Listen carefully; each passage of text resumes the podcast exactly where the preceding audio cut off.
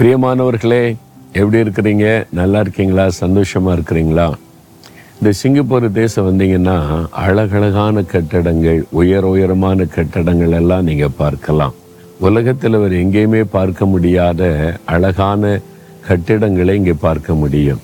நீங்கள் பின்னால் பார்க்குறீங்க பார்த்தீங்களா டொரியன் அப்படின்னு ஒரு ஃப்ரூட்டு கேள்விப்பட்டிருக்கீங்களா? அதாவது கிங் ஃப்ரூட்டும்பாங்க அதுதான் அந்த ஃப்ரூட்லேயே ரொம்ப ராஜா மாதிரியாக அந்த டொரியன் வந்து மேலே முள்ளு முள்ளாக இருக்கும் பலாப்பழத்தில் இருக்கிற மாதிரி. சின்னதாக இருக்கும் அது.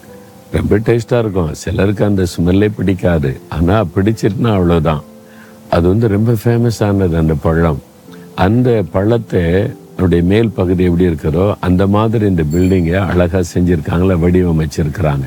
இது மாதிரி ரொம்ப அழகழகான கட்டடங்கள் இங்கே இருக்கிறாரு சரி இந்த நாளில் ஆண்டவர் உங்களுக்கு என்ன வசனம் வச்சிருக்கிறாரு? ஏசாய் ஐம்பத்தி நாலாம் அதிகாரம் முந்தாம் வசனம் நீ வலதுபுறத்திலும் இடதுபுறத்திலும் இடங்கொண்டு பெருகுவாய்.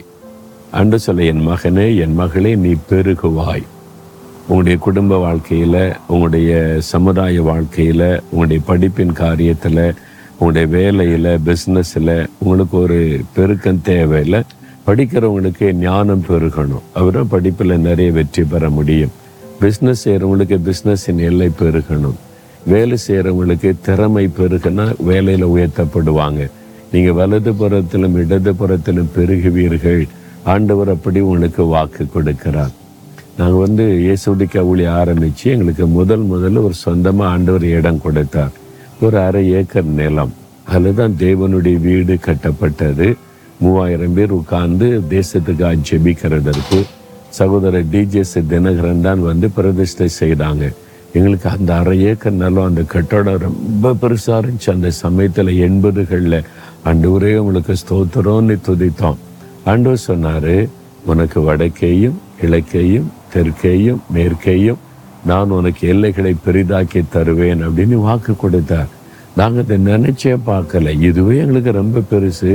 என்ன ஆண்டவர் நாலு பக்கமும் எல்லைகளை விஸ்தாரமாக்கி பெருக பண்ணுவேன்னு சொல்கிறாரே நாங்கள் விசுவாசித்த ஆண்டவரே நீங்கள் அப்படி செய்கிறதா இருந்தால் உங்களுக்கு ஸ்தோத்திரம் அப்படின்னு துதித்தோம். இன்றைக்கு அந்த கட்டடத்தினுடைய நாலு பக்கமும் எங்களுக்கு இடங்களை கத்து தந்திருக்கிறார். ஆண்டவர் எவ்வளவு உண்மை உள்ளவர் பார்த்தீங்களா? வாக்கு மாறாதவர்.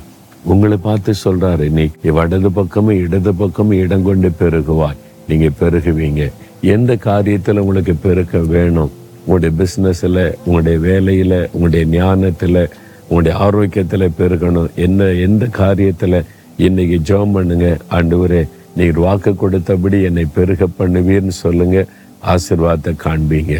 தகப்பனே இந்த மகன் இந்த மகள் என் கூட சேர்ந்து விசுவாசத்தோட ஜெபிக்கிறாங்க. நீங்க வாக்கு கொடுத்தபடி வலது வலதுபுறத்திலும் இடதுபுறத்திலும் இடம் கொண்டு பெருகும்படி ஆசீர்வதியும். இயேசு கிறிஸ்துவின் நாமத்தில் ஜெபிக்கிறேன். ஆமேன் ஆமேன்.